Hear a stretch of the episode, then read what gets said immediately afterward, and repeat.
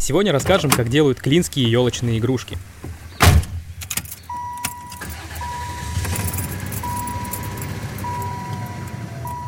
Привет, это подкаст «Путь дорога» о путешествиях по Подмосковью. Я Герман Иванов. А я Лена Твердая. Всем привет. Мы уже давно придумали, что под Новый год мы поедем на фабрику елочных игрушек в Клинский район. Но я надолго застряла дома, я все еще на больничном, поэтому вы уж потерпите, пожалуйста, такое качество звука. Это максимум, что можно сделать из дома. Да, Лена сидела дома, поэтому в Клин я ездил один, и этот выпуск будет немного отличаться от других. В этот раз в основном я буду рассказывать. Я был в музее елочных игрушек и на фабрике, где их производят. Это в соседнем городе Высоковске. Там самая большая фабрика елочных игрушек в стране, она называется Елочка. И там я узнал, какие игрушки будут в тренде в этом новом году у нас и в Европе. Расскажи еще про древние игрушки, свинцовые. А, я еще расскажу, как в СССР на елках предлагали белогвардейцев вешать. Всем счастливого праздника! Да, там вообще была жуткая жуть. И еще мы разберемся, какой на самом деле Дед Мороз. Он добрый волшебник или это злой жестокий дядька. Так что слушайте дальше, сейчас мы обо всем по порядку расскажем. Сразу скажу, что сейчас экскурсии на фабрике не водят из-за пандемии, но в музей игрушек можно без проблем попасть. Я вообще не очень обиделась, что Герман поехал без меня. Я уже была на фабрике два года назад. Вот пусть теперь он расскажет свои впечатления, а я что-нибудь от себя добавлю. Но в музее игрушки я не была, только на фабрике. Так что рассказывай про музей, что там? Да, музей елочной игрушки выглядит очень внушительно, он как маленький дворец, только вся роскошь у него не снаружи, а внутри. Меня там встретила экскурсовод Татьяна Викторчик, и она рассказала, в какой момент вообще Новый год на Руси начали отмечать 1 января, потому что до этого праздновали 1 сентября. Все это устроил Петр I. Это он перенес нам праздник на январь съездил в Европу и привез новую традицию. И там же он, кстати, узнал, что на Новый год надо обязательно наряжать елку. Издал указ о смене летосчислений. Повелеваю с 1700 года перестать дурить людям голову и отмечать Новый год на Руси повсеместно с 1 января, подобно другим европейским странам. А вот о том, чтобы елку вносить в дом и наряжать ее, в указе не было ни слова. А Петр велел лишь рубить елки, ставить их перед воротами собственного дома или на их крыше. И царь повелел, что праздновать надо целую неделю. И еще приказал сжечь петарды, фейерверки, стрелять из пушек, в общем, шуметь как только можно.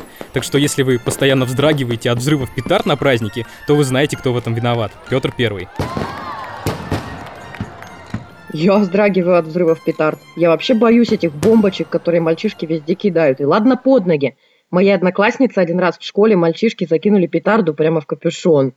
Представляешь? Ну, я надеюсь, она не оглохла. Нет, но в шубе была дыра. Жесть, ну ладно. Так вот, во времена Петра Первого елочных игрушек не было. Первый елочный шар в мире сделали в Германии в 1848 году. Он был в виде яблока.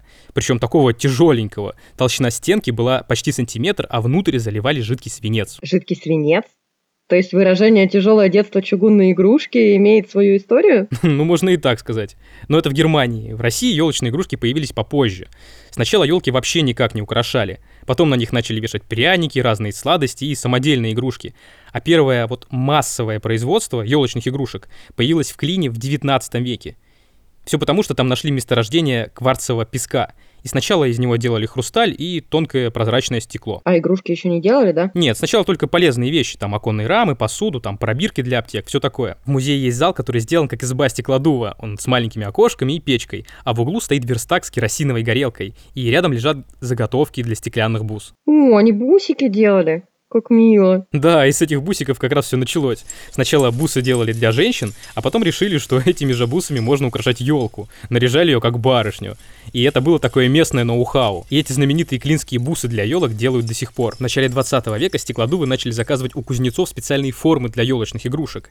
Они, правда, стоили очень дорого, и стеклодувам приходилось скидываться. Потом они обменивались этими формами, там, шишечками, сосульками. Представляешь, сколько тогда сами игрушки стоили, если даже на формы мастерам приходилось скидываться? Да, стеклянные игрушки были очень дорогими. И в Советском Союзе в 20-е годы елку даже объявили буржуазным пережитком и антисоветчиной. Только тот, кто друг попов, елку праздновать готов. Или не рубили саби с толку, будет день угрюмый сер.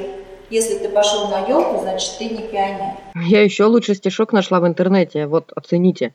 Тот, кто елочку срубил, тот вредней врага раз в десять.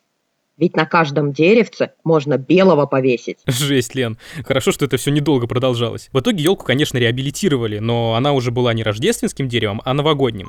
В газете «Правда» в 1935 году вышла статья про то, что Новый год все-таки нужен, и что вот раньше бедные дети крестьяна не завидовали богачам, смотрели с улицы на их елки из окон и плакали, да, что вот не было у них таких шикарных елок. Поэтому пора было уже и для детей, рабочих крестьян, устроить праздник. В Москве и Ленинграде тут же открыли елочные базары, и детям стали устраивать праздники с елками в школах и домах пионеров. Правда, вместо православной звезды на елке была красная пятиконечная звезда. А игрушки стали носить идеологический характер. Выпускали специальные директивы, где было сказано, в каком месте елки какие игрушки надо вешать для осуществления более полного воспитания советского народа, особенно детей. По советским елочным игрушкам можно прям историю страны изучать. В 30-е годы в составе СССР появился Чукотский национальный округ, и тогда же сделали игрушку. Чукчу с оленями, там белые медведи появились с красными флагами. Все в таком северном стиле. А когда начала развиваться авиация, стали вешать на елке самолетики, вертолетики, там дирижабли. А еще вот Сталин любил цирк, и поэтому делали игрушки в виде клоунов и акробатов. Я еще кое-что в интернете вычитала. Есть такая история, как в 1937 году начали продавать наборы шаров с портретами Ленина, Сталина, там, Кирова и других членов Политбюро, но их недолго выпускали. Видимо, производители испугались, как будет выглядеть елка с повешенными на ветках вождями. Да, это как-то немного двусмысленно. Еще в музее была прикольная игрушка светофор. У нее верхний цвет зеленый, а красный снизу. У нас-то сейчас все наоборот, а вот такие светофоры были в Союзе до 1949 года. В 1957 году запустили первый спутник Земли, и появились игрушки на космическую тему – а во времена Хрущева уже елку украшали стеклянными кукурузами. Кукуруза тогда была царица полей. Просто пособие по методам советской пропаганды, а не елка. Были какие-то необычные игрушки, прямо ух ты, которых сейчас не делают? Да, оказывается, раньше были монтажные игрушки. Это где-то 20-е, 50-е годы. У них проволочный каркас, а на проволоке стеклярус и бусины. И такие игрушки в виде самолетов, звездочек, велосипедов. Со стороны они выглядят как железный конструктор для юного техника. Может быть, они даже у многих сохранились, лежат там где-нибудь у бабушек и дедушек. Они прочные и разбить их трудно. Со временем все они покрывались темными пятнами, потому что изнутри их в это время уже не свинцом покрывали, а серебром. А серебро окисляется, темнеет, ничего с этим не поделаешь. Так что если эти старенькие игрушки кажутся вам невзрачными, то это обманчивое впечатление. В их составе благородный металл. Елочные игрушки даже в военные годы выпускали. И Новый год в на войне тоже отмечали. Да, что там за военные игрушки? Есть такие там в музее? Да, например, там есть игрушечная груша. Как ты думаешь, из чего она сделана? Груша? Ну, из лампочки, наверное. Правильно, из старой бракованной лампочки. Еще в блокадном Ленинграде выпускали картонные игрушки, делали почтовые ящики и часы. На циферблате там время без 24, и это как раз 20 минут до начала войны. Ой, какая грустная игрушка, ничего себе. Да уж, но послевоенные игрушки, они повеселее. Прямо ностальгия для взрослых, ведь это игрушки из детства. Там есть всякие разные наборы, там духовые инструменты, сказки Пушкина, набор про Чиполлино, доктора Айболита. У меня были наборы репка и теремок. Я их так любила. Ждешь, когда папа достанет с антресоли, ниточки к ним привязываешь. Кажется, они до сих пор у нас где-то есть. И здесь до сих пор делают такие наборы, только теперь они немножко посовременней. Я вспомнила. Мне на фабрике показывали, как они возродили набор чаепития. Его раньше делали в 30-х годах. Там самовар, чайник и кофейник.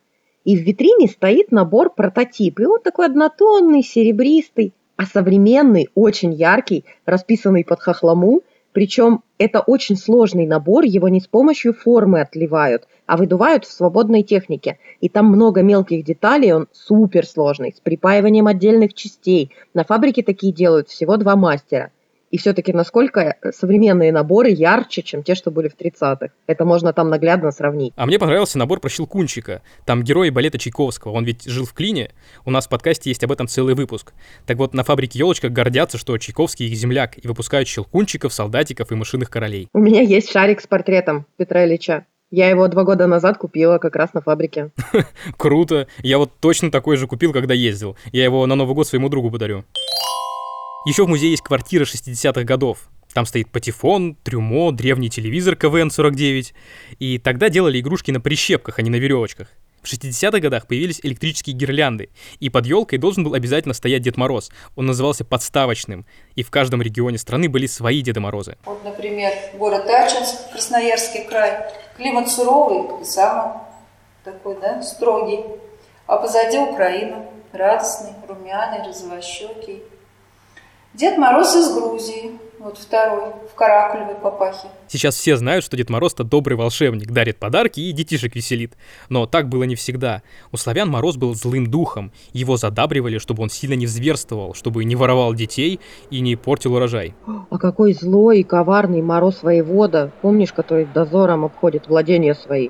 У Некрасова. Мороз Красный Нос, это же 19 век поэма.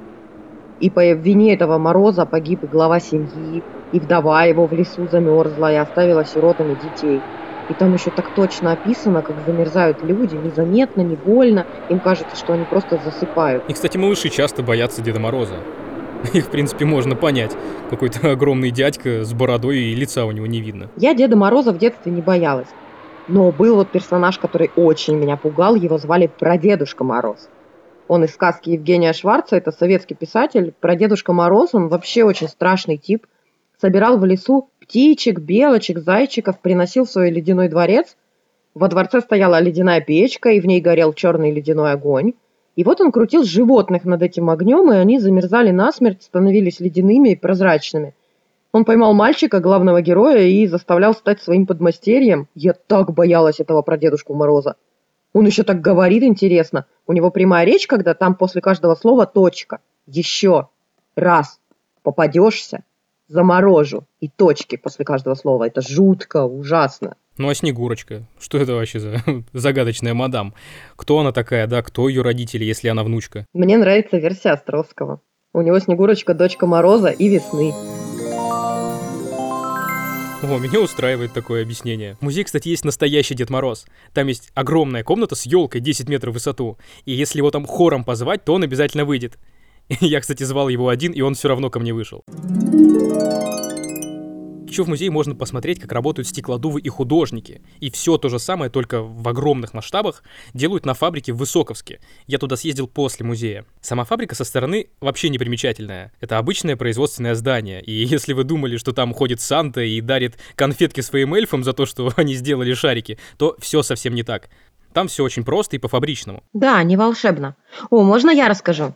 В цехе у стеклодувов довольно темно, и там очень громко работает вытяжка, потому что жар от горелок. Мастера, что интересно, все женщины. Они работают в наушниках, ну, чтобы не так громко было. На посетителей особо не смотрят. Им некогда, они сосредоточены, делают игрушки. Как они их делают? Мастер берет стеклянную трубку, разогревает над горелкой, а потом дует в один конец трубки, его называют усиком. Трубка раздувается и приобретает нужную форму. Все шарики должны быть одинаковыми, значит дуть надо каждый раз одинаково. Представляете, какая тренировка нужна? Еще делают игрушки с помощью формы, не только в свободной технике. Причем каждый стеклодув работает с конкретным размером шара или формы. И нельзя человека, который годами делал только там идеальные шары 95 мм в диаметре, так вот взять и заставить делать елочек. Ого, я этого не знала. То есть у них узкая специализация? Представляешь, прихожу на работу устраиваться. Здравствуйте, я Стеклодув Лена, специалист по белочкам. Извините, Лена, но вы нас не устраиваете. Нам нужен специалист по зайчикам. Понятно, что все, конечно, не так. Просто если ты долго делал белочек, то чтобы научиться делать зайчиков, тебе нужно время. Я бы с удовольствием попробовала что-нибудь выдуть из стекла, но посетителям не разрешают. Это опасная работа, нужно учиться. Причем стать стеклодувом может кто угодно, нужно только желание. Правда, в колледже на стеклодува не учат. Можно прийти на фабрику елочка и сказать «хочу работать стеклодувом», и вас возьмут и научат с нуля. И местные жители, кстати, вот из Клина и Высоковска так и делают. И часто это целые династии стеклодувов, то есть работают э, люди из одной семьи. Сейчас в основном стеклодувы все женщины, а раньше были мужчины, и это были знаменитые мастера. Стеклодувы делают игрушки вручную, потом их надо покрыть алюминием, и это единственный процесс на фабрике, который делает машина. Потом окрашивают игрушки и отправляют к художникам расписывать. Так интересно, каждый художник расписывает определенную игрушку. Сегодня, например, он целый день работает с бычками. Год быка же наступает. А перед ним лежит образец со специальной биркой, и художник должен воспроизводить роспись точь-в-точь. Ну, насколько это возможно. Почему это так важно? У клинских игрушек статус народного художественного промысла, и это диктует свои правила. Дизайн каждой игрушки утверждают на художественно-экспертном совете Московской области – И никаких тут тебе диснеевских принцесс и Санта-Клаусов не должно быть. Мы еще не рассказали, кто придумывает все эти игрушки. Тут есть целый специальный отдел художников, который все создает. Потом это все просчитывают технологи, и они математически определяют, как это все сделать из стекла. Не должно быть торчащих деталей или острых углов. Все игрушки должны быть гладкой, обтекаемой формы. Когда творческие ребята заканчивают, игрушку предлагают исполнителям. Собирается целый совет из мастеров, и они решают, получится такое сделать или нет. И в плане продаваемости еще решают. Игрушка еще должна нравиться покупателям.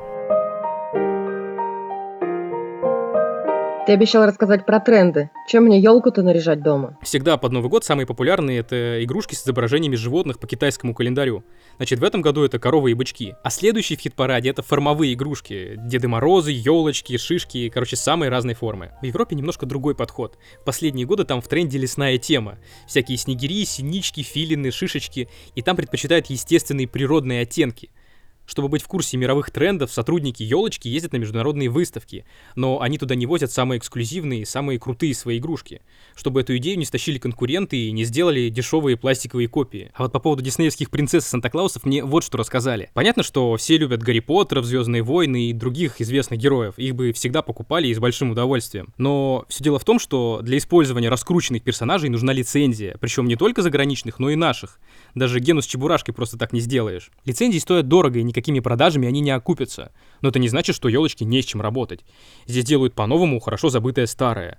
Даже иностранных персонажей, но давно обрусевших. Например, Чиполлино, Золушку и других. Но чаще тут занимаются русскими сказками. Например, из готовых есть репка, курочка ряба, буратино, колобок. И они все такие домашние, таких уютных цветов, теплые. Еще мне рассказали правила, как украшать елку. Там ничего особенного. Сверху вешают мелкие игрушки, а к низу более крупные. В принципе, это довольно очевидное правило. А вот и не очевидное. Сестра моей подруги, когда была маленькая, это правило не соблюдала. И у нее елка начала заваливаться на бок. И тогда что она сделала? Прилепила ее с другой стороны скотчем к новым обоям.